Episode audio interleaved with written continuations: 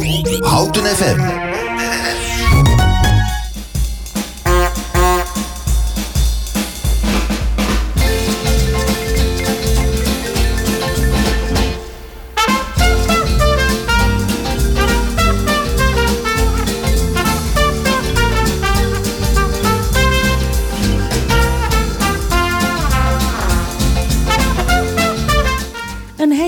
Zonnige woensdagmorgen. Het is vandaag woensdag 14 juni. De zon straalt en het is weer tijd voor Welzijn Houten bij Omroep Houten. Fijn dat u naar ons luistert. We zijn vandaag live te beluisteren tussen 10 en 12 407.3 FM. Of natuurlijk streaming via de website www.omroephouten.nl.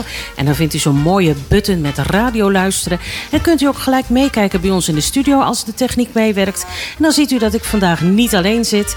Naast mij zit Isolde. Goedemorgen Isolde, fijn dat je er weer bent. Goedemorgen. En aan de knoppen staat Paul Gerards. Goedemorgen. Ja, zonder jou ook geen uitzending. Fijn dat jij er ook bent.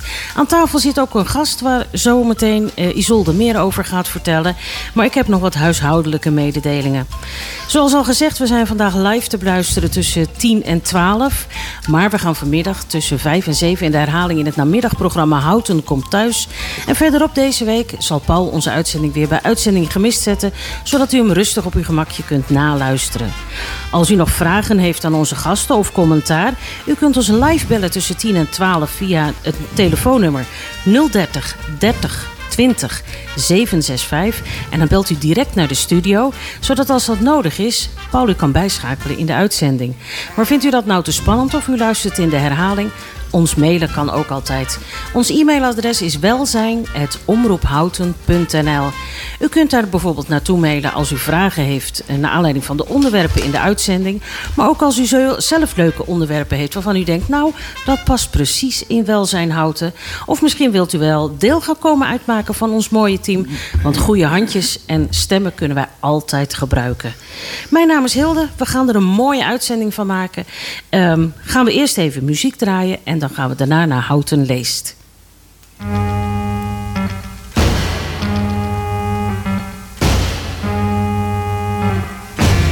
Hot town, summer in the city, back of my neck getting dirt and gritty.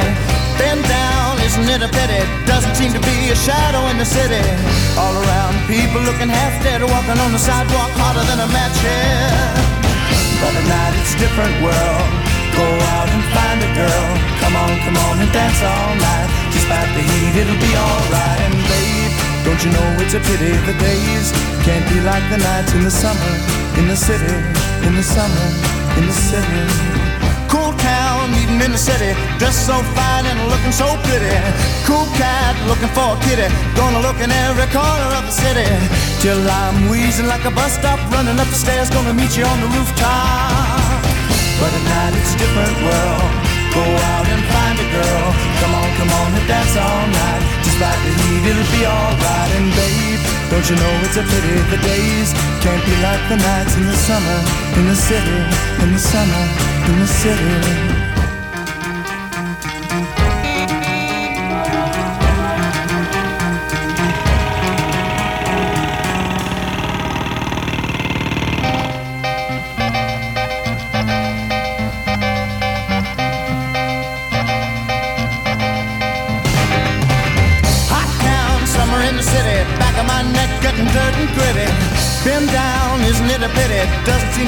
Shadow in the city. All around, people looking half dead, walking on the sidewalk harder than a match head. But now it's a different world. Go out and find a girl. Come on, come on and dance all night. Despite the heat, it'll be alright. And babe, don't you know it's a pity the days can't be like the nights in the summer in the city. Summer in the city.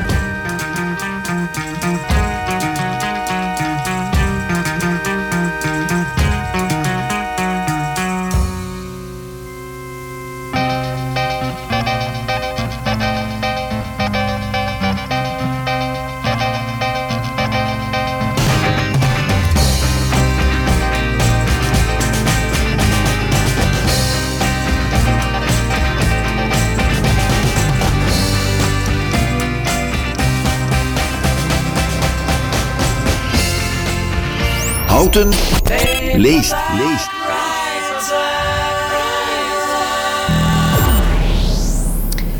Goedemorgen allemaal. Dankjewel voor de intro, Hilde. Eh, ik ben Isolde. Dat zei je al. Maar ik eh, wil mijn voornaam nog maar even gezegd hebben. Dan weet iedereen dat, eh, dat het begonnen is, Houten leest.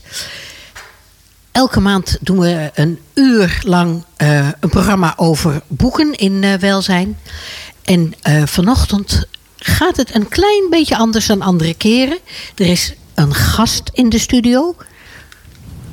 Marianne Heidsma, goedemorgen. Goedemorgen Isolde. Ja. Ik ben Marianne, om met voornamen verder te gaan. We gaan verder met de voornamen. Welk, welk boek heb jij uh, meegebracht om iets over te vertellen? We gaan er straks verder over praten. Maar ik heb er een paar bij me, maar jij ook. Jij mag beginnen als gast. Um, uh, ik heb meegenomen Elena Weet. Dat is een boek van de Argentijnse schrijver Claudia Pinheiro. Uh, bekend van thrillers. En dit is een. Ik hou helemaal niet van thrillers, maar dit boek heb ik met.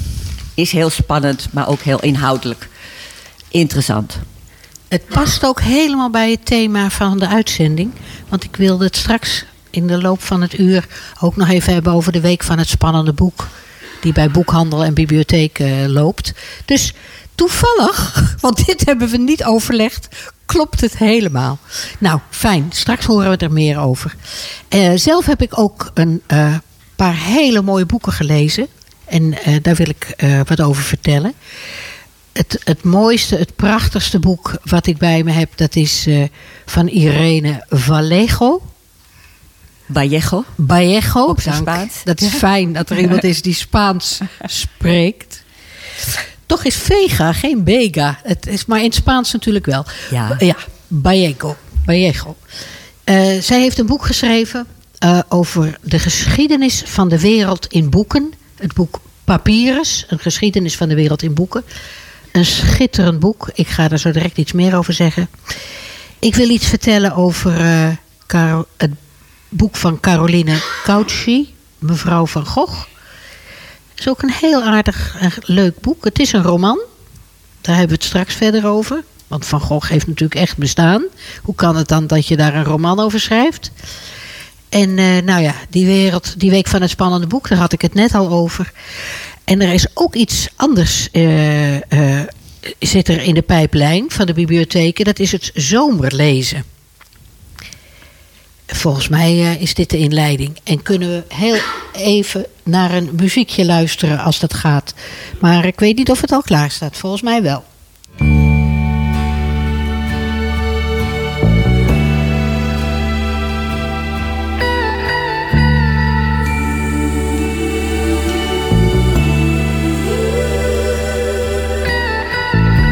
Het leek al zomer, toch was het pas eind mei.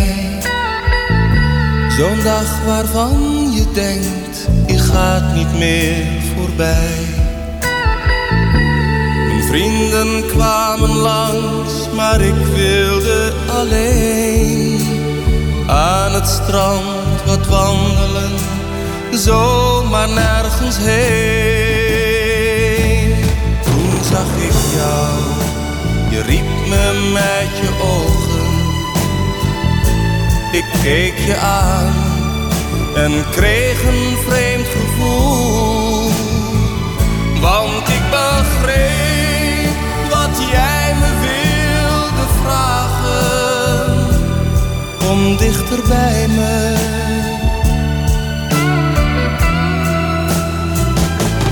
Ik was zestien en jij was achtentwintig en van de liefde wist ik nog niet veel. Maar ik begreep wat jij me wilde zeggen.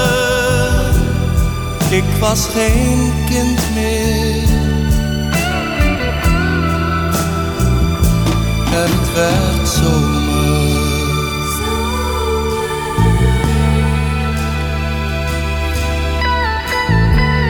Was zo vrij, ik vond het eerst een beetje raar.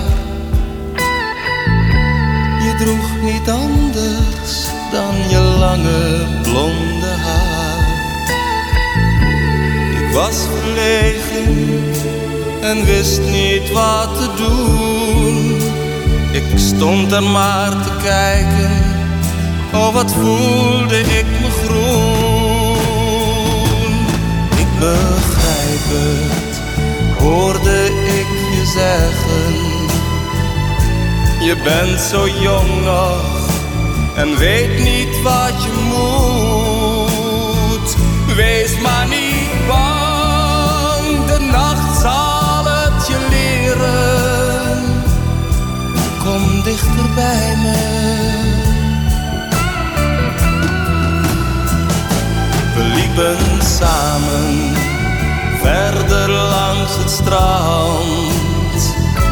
En als een jongen pakte ik je hand. Maar als een man zag ik de zon weer opgaan. En het werd zomer. Het werd zomer.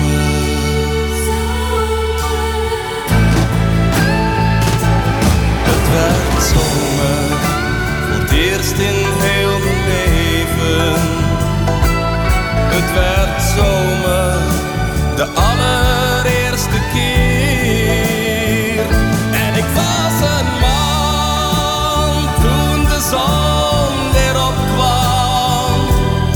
En het werd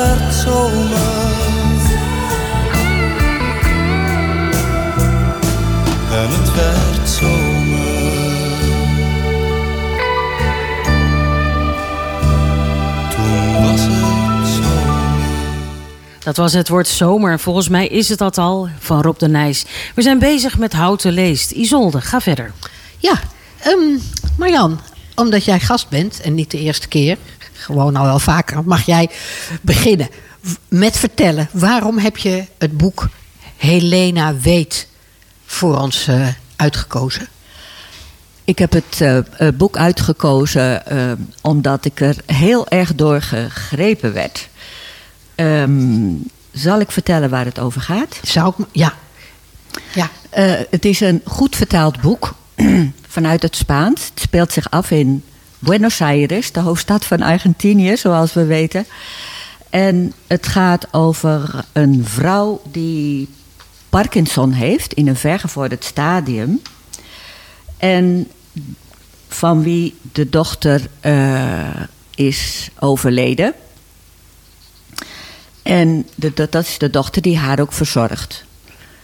En het hele boek is een zoektocht naar de waarheid. Wat is er met de dochter gebeurd? Want ze, werd, ze, heeft, ze is geen natuurlijke dood gestorven. Ik ga niet te veel informatie weggeven, want het is zo'n spannend boek. het Zij, wel een voor een boek voor de spannende weken blijven Ja, natuurlijk ook. ja. Vertel. zij doet haar best om achter de waarheid te komen. En ze gaat iemand opzoeken in de binnenstad van Buenos Aires. Zelf woont ze een enter buiten. Maar dat gaat niet zo gemakkelijk als je Parkinson hebt. Als lezer zit je als het ware in haar hoofd. En daarom vind ik het ook zo goed en zo beklemmend geschreven. Je zit in haar hoofd. Is zij ook de verteller van het verhaal? Die moeder? Ze is niet de verteller, maar je, ziet, je leeft wel heel erg met haar mee. Je ziet door haar ogen. Oké. Dus het is niet in de ik-vorm geschreven, maar verder is het wel alsof zij, alsof je weet wat ze denkt en wat ze zegt.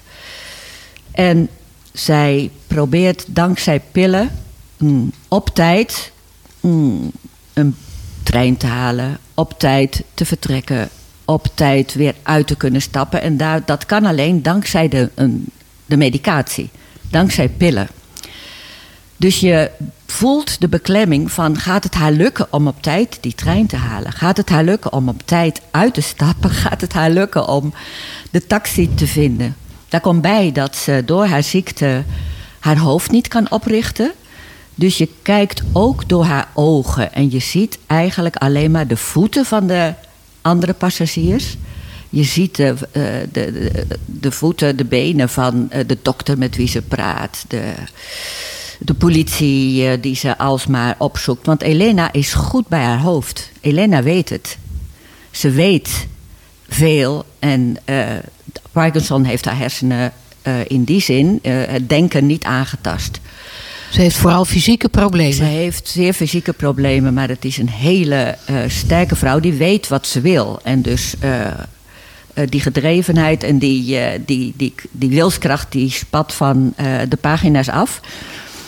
En ehm, ja, wat ehm, de schrijfster hier doet, is met haar meelopen. En bijvoorbeeld, jij vroeg net, is ze de verteller? Ehm, eh, nee, eh, maar je denkt wel met haar mee. Een voorbeeld uit het eh, boek is: zij denkt, maar al geven haar hersenen opdracht tot beweging, hè, van die voeten als ze opstaat, haar rechtervoet beweegt niet. Hij gaat niet omhoog. Hij gaat niet voorwaarts en niet omlaag. Dat zou het enige zijn. Maar hij doet het niet. Wat een drama, hè? Ja. Ja, er is een drama. Eh, er is eh, wilskracht van die vrouw. Er is spanning. En er is een hele grote. Ja, als je dit leest. eh, is er een hele. Werkt dat op mij als een hele grote. Als heel veel empathie. Een gedreven iemand. Ja, Ondanks haar fysieke problemen Ja. wil ze bereiken waar ze, wat ze in haar hoofd heeft. Ja. ja. En uiteindelijk komt ze achter de waarheid hm, van eh, de dood van haar eh, dochter. En dat brengt haar tot eh, nog meer inzicht. Ehm, maar om het, ja, het verhaal niet verder te vertellen, hou ik het hierbij. Het is alleen zo, wat ik heel bijzonder vind, is dat de schrijfster, ze is heel bekend. In Nederland zijn andere boeken van haar ook vertaald. De weduwe van de donderdag bijvoorbeeld, dat heb ik niet gelezen, maar lag in alle boekhandels. Eh, dit boek heeft de Booker Prize, eh, eh, heeft op de nominatie gestaan van de internationale Booker Prize. Vorig jaar is het opnieuw vertaald voor mensen die in de bibliotheek gaan kijken. Er zijn ook eerdere vertalingen. De eerdere vertaling heet Het Kwaad, het kwaad van Elena. Deze laatste vertaling is van Marjolein Sabarte Goede vertaling. En ehm, eh, wat artsen bijvoorbeeld zeggen, en daarom vind ik het ook zo'n, eh, zo bijzonder, die zeggen: ehm, Als ik dit boek eh, lees. Zij heeft dat in een interview gezegd, Pinheiro. Artsen die dagelijks Parkinson-patiënten behandelen, die hebben haar verteld, heeft de schrijfster verteld, dat het boek ze heeft geholpen om hun eigen patiënten beter te begrijpen. Dan heeft ze haar doel al bereikt, denk ik zo. Ook al is het een detective en met een, andere doel, een ander doel geschreven, neem ik aan. Dan is dit een, eh, een prachtig mooie Ja, bijvangst.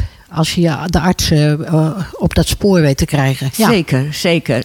Wel een waarschuwing, het is niet een boek om heel vrolijk van te worden. Nee, Maar het is fascinerend. Een juweeltje. oké. Je, je bouwt de spanning wel op, Marjan. Want Ja. ik denk dat heel veel mensen eh, het nu heel graag willen lezen. Ja, het is helemaal niet dik. Het heeft geloof ik 152 pagina's of zo. Dat is nog een aanbeveling. Zeker. Leuk. Ja, en het leest als een trein. Dat kan die eh schrijfster wel. Ja, Claudia Pinheiro. oké. Voor de luisteraars, eh, alle informatie zetten we straks ook nog op de website van de omroep bij eh, Radio Uitzending Gemist. Ehm, volgens mij wilde je er verder niet zoveel over vertellen, want dan ga je de spanning, de, dan geef je te veel weg. Dit is een beetje de, de informatie om ons aan het lezen te krijgen. Hè? Ja, ja. Ja. je leest haar gedachten. Je leest ook wat ze zegt en wat anderen zeggen. Het houdt, eh, het, eh, je moet het wel met aandacht lezen, want de zinnen zijn soms een beetje lang. Maar ja, soms helpt het om hardop te lezen. En dan hoor je vanzelf wel wie, wie spreekt. Ja. Dat, maakt het ook, eh, eh, dat maakt het ook interessant, want ze- zo iemand, het schetst ook een beetje de verwarring in eh, Ja.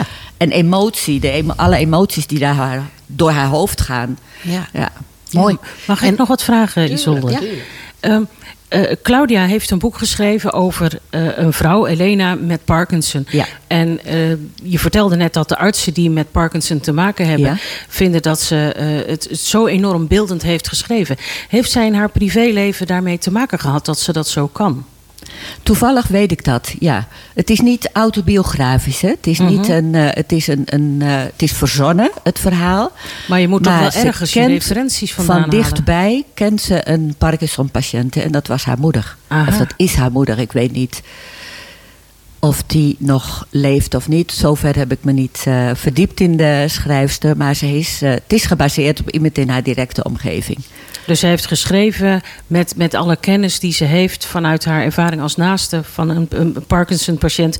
En heeft daar een mooi spannend verhaal bij bedacht. Ja, wat dus niet één op één is met wat er gebeurd is met haar moeder. Nee, maar wel parallellen heeft. wel parallellen heeft. En eh, er komt op een gegeven moment ook in voor dat die eh, moeder in een groep zit en dat ze tegen haar zeggen van eh, gelukkig tril jij nog niet. Oh, gelukkig beef jij nog niet. En eh, ja, dat soort dingen die, eh, dat zal ze uit eigen ervaring eh, hebben Ja. gehoord. En daar verder haar eigen verhaal omheen gesponnen. ja. Maar ja, dan, dan snap je ook wel dat, het, dat ze zo goed kan weergeven Ja. wat Elena meemaakt. Jazeker. Sorry voor de onderbreking. Ga Nee, verder, dat, Isolde. Nee, ik, ik wou Juist het eigenlijk eh, eh, eh, afronden. Ik ben blij met je aanvulling. Is er nog een eh, mooi muziekje wat hier eh, Ja hoor, nog een, afsluiten? een zomerliedje. een zomerliedje?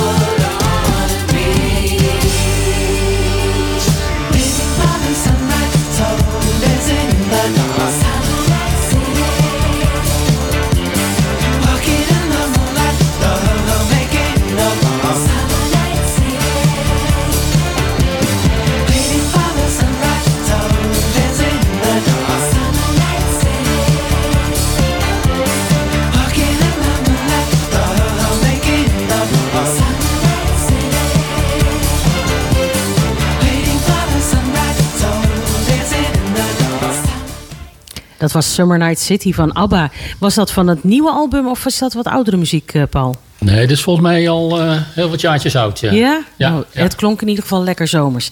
Isolde, verder met Houten Leest. Ja, want ik heb zelf een paar fantastische boeken gelezen de afgelopen maand. En daar wilde ik eh, zelf maar wat over vertellen. Hè. We hebben vaak dan nog een tweede gast of een derde gast. Maar ik dacht, zelf ga ik ook een keer eh, los met boeken die ik mooi vond. En ehm, het is het fantastische verhaal over de geschiedenis van boeken. En hoe, ze dat, hoe, ze, hoe boeken de geschiedenis van de wereld veranderd hebben, beïnvloed hebben. Papyrus heet het. En ik denk dat de meeste luisteraars wel weten dat papyrus een van de grondstoffen is eh, voor de het, ja, papierachtige materiaal wat voor boekrollen gebruikt is. Ehm, het is een, eh, van de Spaanse schrijfster, Marjan zei het net veel beter en ik ga er vast nu weer een fout maken. Irene Vallejo. Vallejo. Vallejo. Niet zo'n dikke L, eh, mevrouw, alsjeblieft. Vallejo. Het is van, als je het hebt over vertalen. Want het is een boek van ruim 500 pagina's. Dus je moet je, moet je er niet van schrikken als je het ziet, laat ik het zo zeggen. Want het is ook nog eens fantastisch goed vertaald door Adrie Boon. Die echt zijn best gedaan heeft om de moeilijke Spaanse begrippen, denk ik. Die er, er zitten een paar wetenschappelijke woorden in. Heel, in heel goed modern Nederlands vertaald heeft. Echt heel goed om te lezen. Het is als ik zeg 500 boeken, eh, pagina's in zo'n boek, daar schrikt iedereen natuurlijk erg van. Maar je moet even. Ik wil even een klein stukje voorlezen over hoe het begint. Het is een boek over de geschiedenis van boeken. Hè? Dus je denkt saai. Maar het begint als volgt. Mysterieuze groepen mannen te paard trekken over de wegen van Griekenland. Vanaf hun akker of vanuit de deuropening van hun hut kijken de boeren er argwanend naar. De ervaring heeft geleerd dat alleen gevaarlijke mensen reizen: soldaten, huurlingen en slavenhandelaars. Eigenlijk zou ik veel meer moeten voorlezen daarvan. Maar als je die beginzinnen van dit boek leest, dan denk je: het lijkt wel een oorlogsverhaal of een. Of, waar gaat dit over? Het zuigt, zo'n inleiding zuigt je het verhaal in.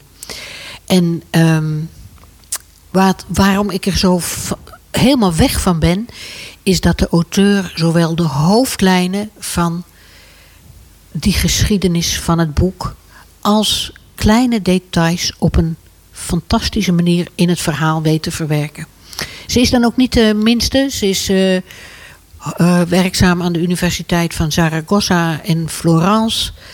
Ze schrijft historische werken. Ze heeft zelfs een paar kinderboeken geschreven. Dat vind ik zelf heel aantrekkelijk, want dat is ook een beetje mijn achtergrond. Niet het schrijven van kinderboeken, maar wel eh, daarmee bezig zijn in mijn werk.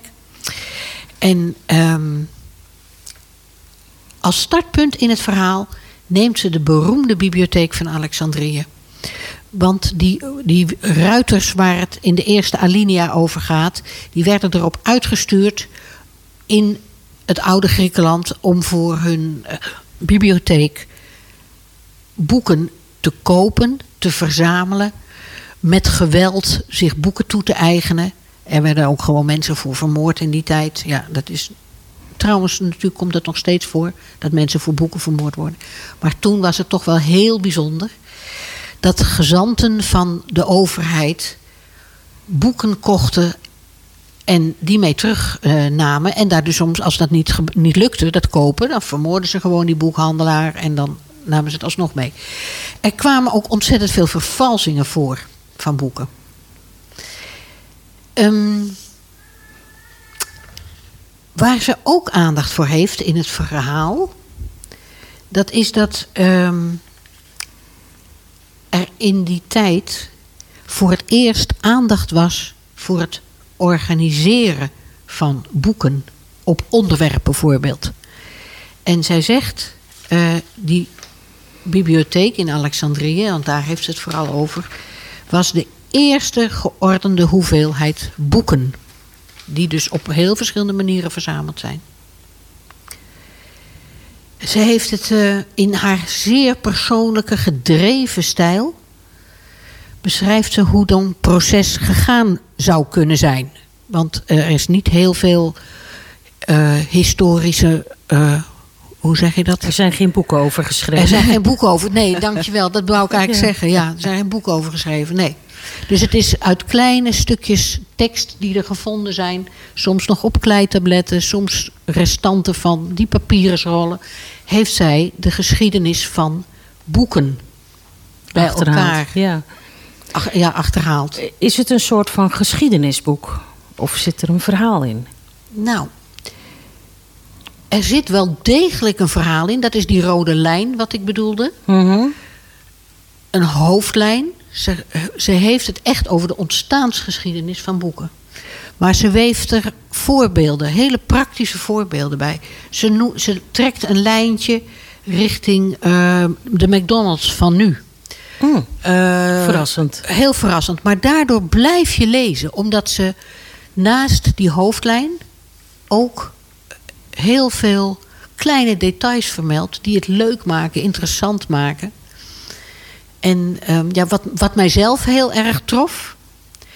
Is dat ze in dat eerste deel, wat vooral over Griekenland gaat en eh, die bibliotheek van Alexandrië, is dat ze ook zegt, ook de opvoedingsstijl van de middenklasse veranderde door de opkomst van boeken. Ja.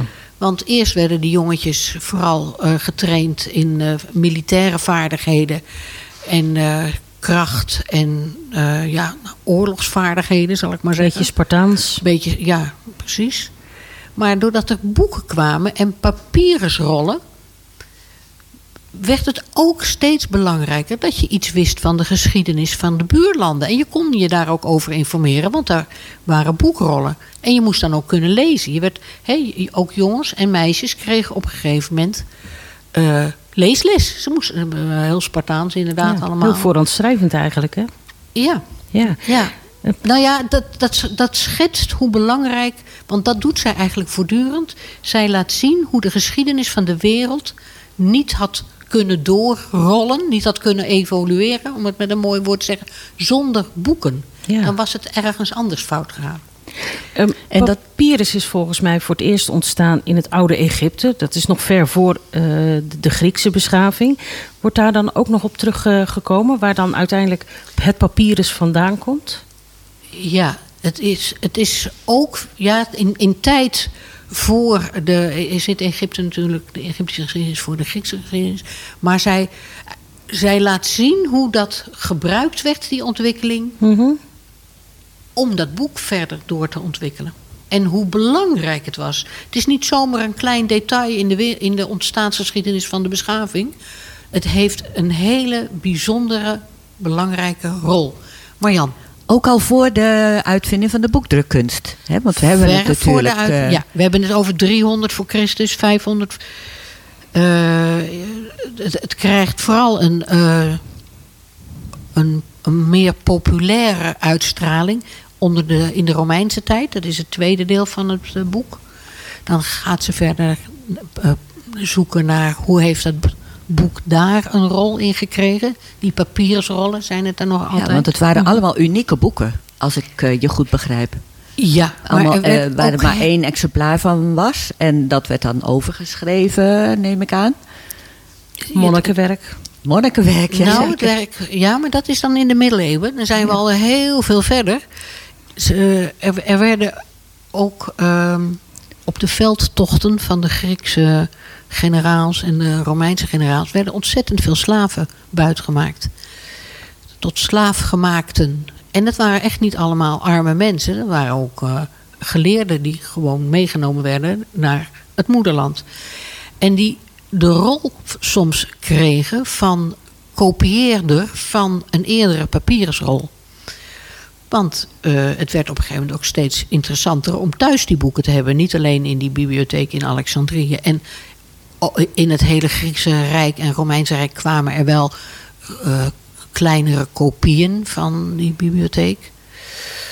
Dus er waren meer bibliotheken dan alleen in Alexandrië. Maar het werd dus zeker voor de gegoede burgerij... werd het ontzettend eh, interessant om ook zelf een bibliotheek thuis te hebben. Maar ja, dan moest je dus wel een kopie hebben. Nou ja, En, en centjes, denk ik. En, En, ehm, heel veel centjes. Ja, Waar ik ook nog wel benieuwd naar ben. ehm, mijn kennis van boeken gaat niet zo ver als dat van jou. Maar ehm, voor zover ik weet zijn boeken vooral in, in het begin van het maken van boeken gebruikt om eh, kerkelijke of, of gelovige boeken te schrijven. Eh, beschrijven van wat, wat er gebeurd is. Ja. de, de Bijbel, het Oude Testament, Nieuwe Testament, de Koran. Ja, dan, maar dan, dan ben je dus inderdaad het papierenstijd. Ja, het begin van het christendom is ook vastgelegd op papierensrollen. maar daarvoor natuurlijk ook al. En daarvoor ook. Ehm, Kijk maar, maar naar de Bijbel was er pas wat later. Dus dan hebben we het. Maar de vraag is eigenlijk over waar gingen die boeken over? Ja. Ja. Gingen die alleen over religieuze dingen? Of Ja. ook over Nee, eh, in het begin juist. wetgeving voor- misschien? Vooral eh, werd er ook gewoon de boekhouding van je bedrijf eh, op vastgelegd. En waren dat dan ook boeken die ze in een bibliotheek zetten? Wou je wat vragen of ging er even Nee wat hoor, mis? het was Nee, meer- ze dacht nee. dat, ik, eh, dat ik niet goed te verstaan was. Ik moet even meer in de. Er was best een grote variatie. Het, ga- het, het ging dus over historische onderwerpen. Er werden ook toneelstukken vastgelegd.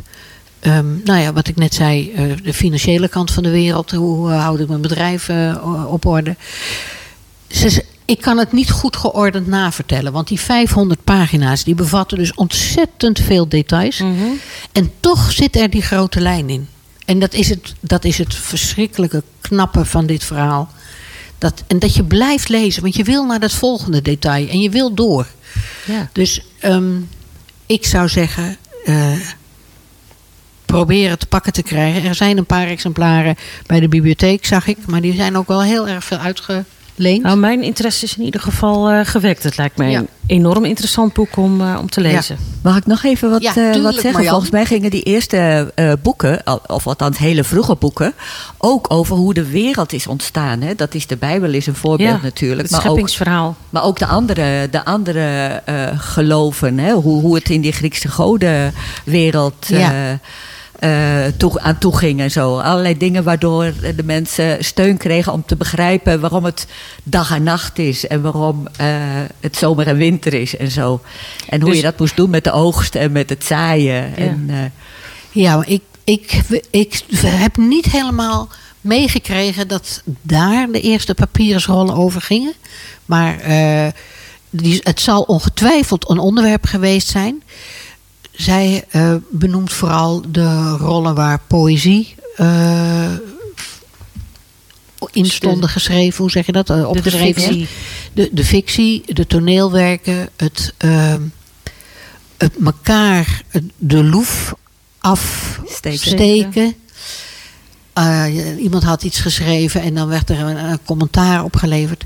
Ik ga het nog eens nalezen op inderdaad of er wat ook religieuzere teksten op papier gezet werden, op papier gezet werden. Ja. Gaat het boek tot, eh, tot vandaag of blijft het eh, ergens steken? Weet ik je heb dat het al? of heb je niet, nog niet ik uit? heb het nog niet helemaal Oh, uit. Nou, spannend. Ja, leuk. Ja, maar het is dus vooral de gedrevenheid eh, waarmee ze schrijft. Dat is echt heel fantastisch. En het deed me een heel klein beetje denken in de verte aan het boek van Alberto Manguel uit eh, 1996. Een geschiedenis van het lezen. Misschien dat een luisteraars dat nog eh, wat zegt. Het is al best lang geleden. Alleen dat was minder, minder eh, geordend. Dat was echt zijn opvatting over de geschiedenis van het lezen. En zij heeft gewoon echt heel veel wetenschappelijk onderzoek gedaan. Het, eh, achterin vind je, ik geloof dat- er wel 50 pagina's zitten met alleen maar literatuurverwijzingen. En je denkt, wat een belezenheid. En waar haalt die vrouw het allemaal vandaan? Maar alles is dus in haar verhaal is dus alles gewoon waar gebeurd. Dit is echt een historisch correct opgeschreven verhaal. Met dus allerlei linkjes naar de moderne tijd. En ehm, ja, ik vond het fantastisch. Voor de boekenliefhebbers is het echt En de vrouw is pas nauwelijks veertig, hè? De Ja. schrijfster. Ze is, Ja, eh, een hele jonge wetenschapper. Ja. Die En dit is ook haar doorbraak. Ja. Want ik begreep dat ze veel geschreven had. En in Spanje ook best al wel eh, bekend was. Maar met Heel andersoortige boeken ook. En dat dit echt haar doorbraak is. Ja, Marjan, ik begreep dat jij hem in het Spaans thuis had. Nog niet gelezen. Nee, Ga ik nou doen. Mag, ja, als ik hem uit heb, dan mag jij hem lezen. Volgens mij boek, moeten we eh, even naar een muziekje. Papyrus van Irene Balejo. Spreek ik hem goed uit? Ja, het- je schrijft het met eh, V-A-L-L-E-J-O. Vallejo. Helemaal goed, dankjewel. We gaan er even uit voor een stukje muziek. Ja. En als ik naar het beeldscherm kijk, dan zie ik de midzomernacht van Bluff staan. Tot zo, terug met Houten Leest.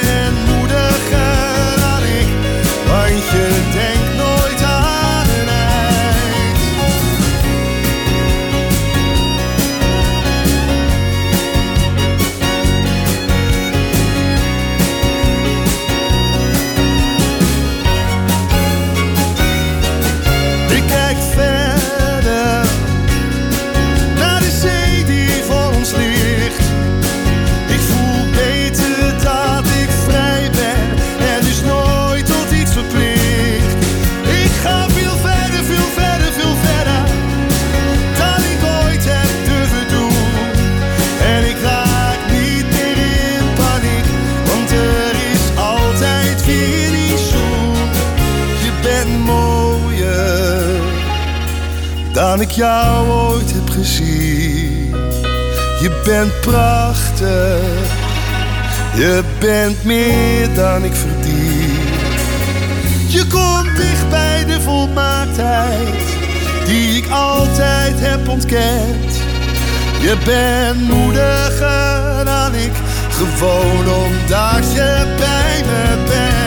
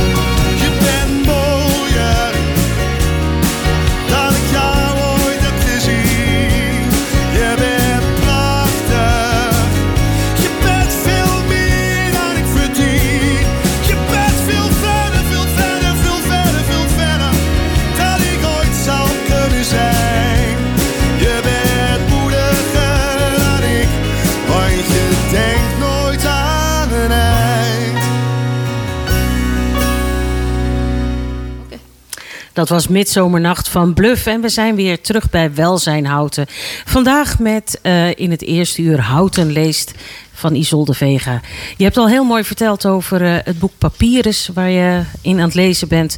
En eh, Marianne heeft al verteld over Elena Weet. Maar waar wil je het nu over hebben? Nou, ik had beloofd dat ik ook nog iets zou zeggen over het boek van Caroline Gauci, mevrouw Van Gogh. Dat houden de luisteraars te goed voor een andere keer. Want ik wil het nog hebben over eh, twee belangrijke acties in eh, Nederland.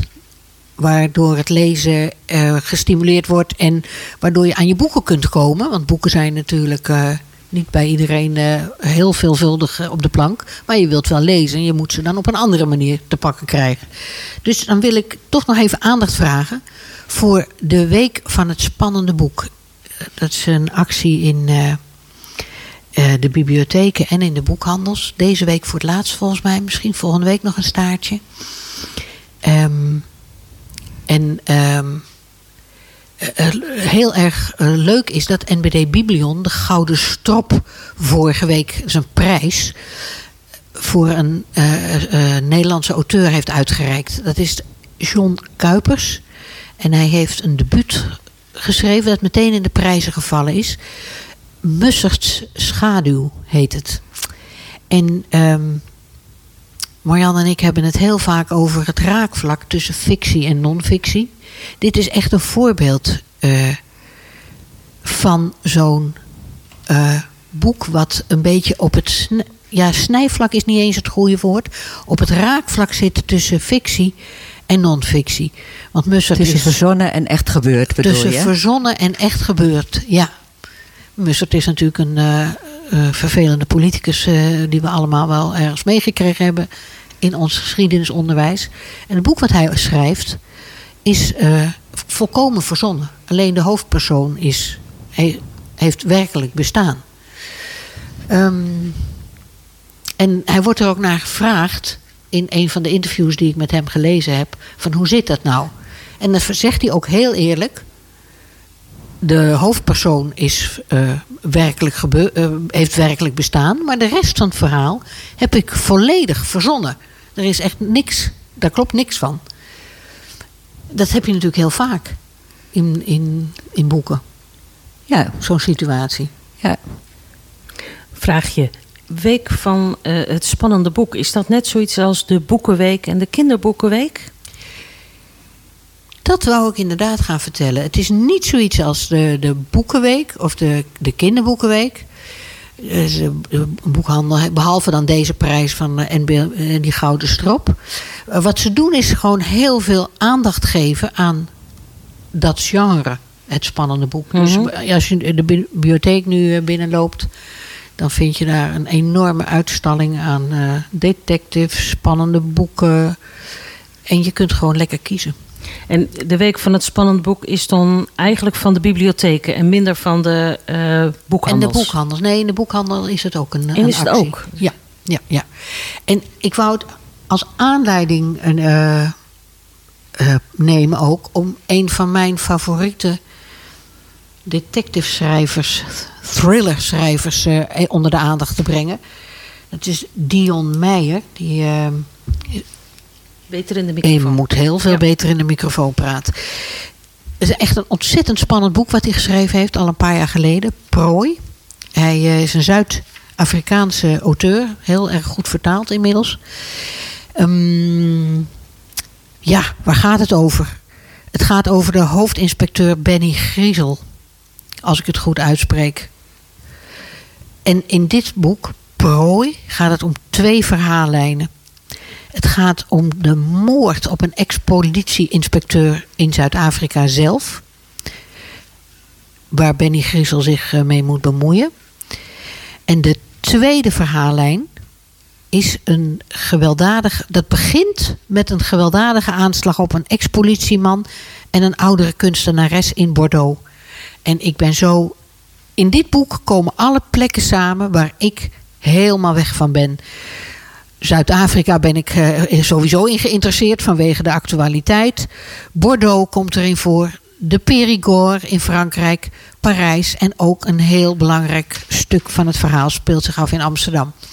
Dus eigenlijk was dit het ideale boek voor mij. En ik heb het dan ook. Ik heb het nog niet eens helemaal uit, maar eh, het is ontzettend interessant. Je wordt gegrepen door het verhaal. Het is. eh, er zijn ontzettend leuke dialogen tussen verschillende politiemannen onderling. En ehm, het, de spanning wordt enorm opgevoerd. Vanaf het derde deel in het boek, het boek bestaat uit vier delen, eh, wordt, worden de verhaallijnen samengevoegd. Dan begin je te begrijpen waar, wat die moordaanslag in Zuid-Afrika, of die, die moord in Zuid-Afrika, te maken heeft met het verhaal wat zich afspeelt in Frankrijk. Het is verschrikkelijk spannend, intrigerend. En wat ik er zelf van meekrijg, is dat je gewoon een eh, kijkje krijgt in het hedendaagse Zuid-Afrika. Ik wilde er dus eigenlijk niet eens al te veel over zeggen, want alles wat ik er verder over vertel is eh, heel vervelend, want dan krijg je te veel over de plot te horen. Maar ik zou, eh, Dat doen we dan maar niet, hè? Ik zou Het Dion Meijer eh, blijven. gaan lezen, ja. En ik heb nog vijf minuten om iets, oh, ietsje langer zelfs, om ook nog onder de aandacht te brengen het, eh, de actie die er nog aankomt. In de, bib- dat is wel in de bibliotheken. En dat gaat over het zomerlezen. Ik vind het een ontzettend leuk initiatief, omdat eh, gewerkt wordt met eh, de eigen boeken van mensen. Die kun je blijkbaar inleveren. Ik denk dat er nog wel iets meer over komt, want het is een actie vanaf eh, eh, volgende maand. Je kunt je eigen boek neerleggen in de bibliotheek en een ander boek van iemand anders meenemen. Een grote ruilmarkt, eh, dus een soort een eigenlijk. grote ruilmarkt. Ja, en de, de, de details heb ik nog niet helemaal helder. Maar dat lijkt me een ontzettend leuke manier. En er zit ook een klein wedstrijdje aan gekoppeld. Je maakt een foto van je geruilde boek. Je eh, kan het uploaden op de website van de bibliotheek Houten.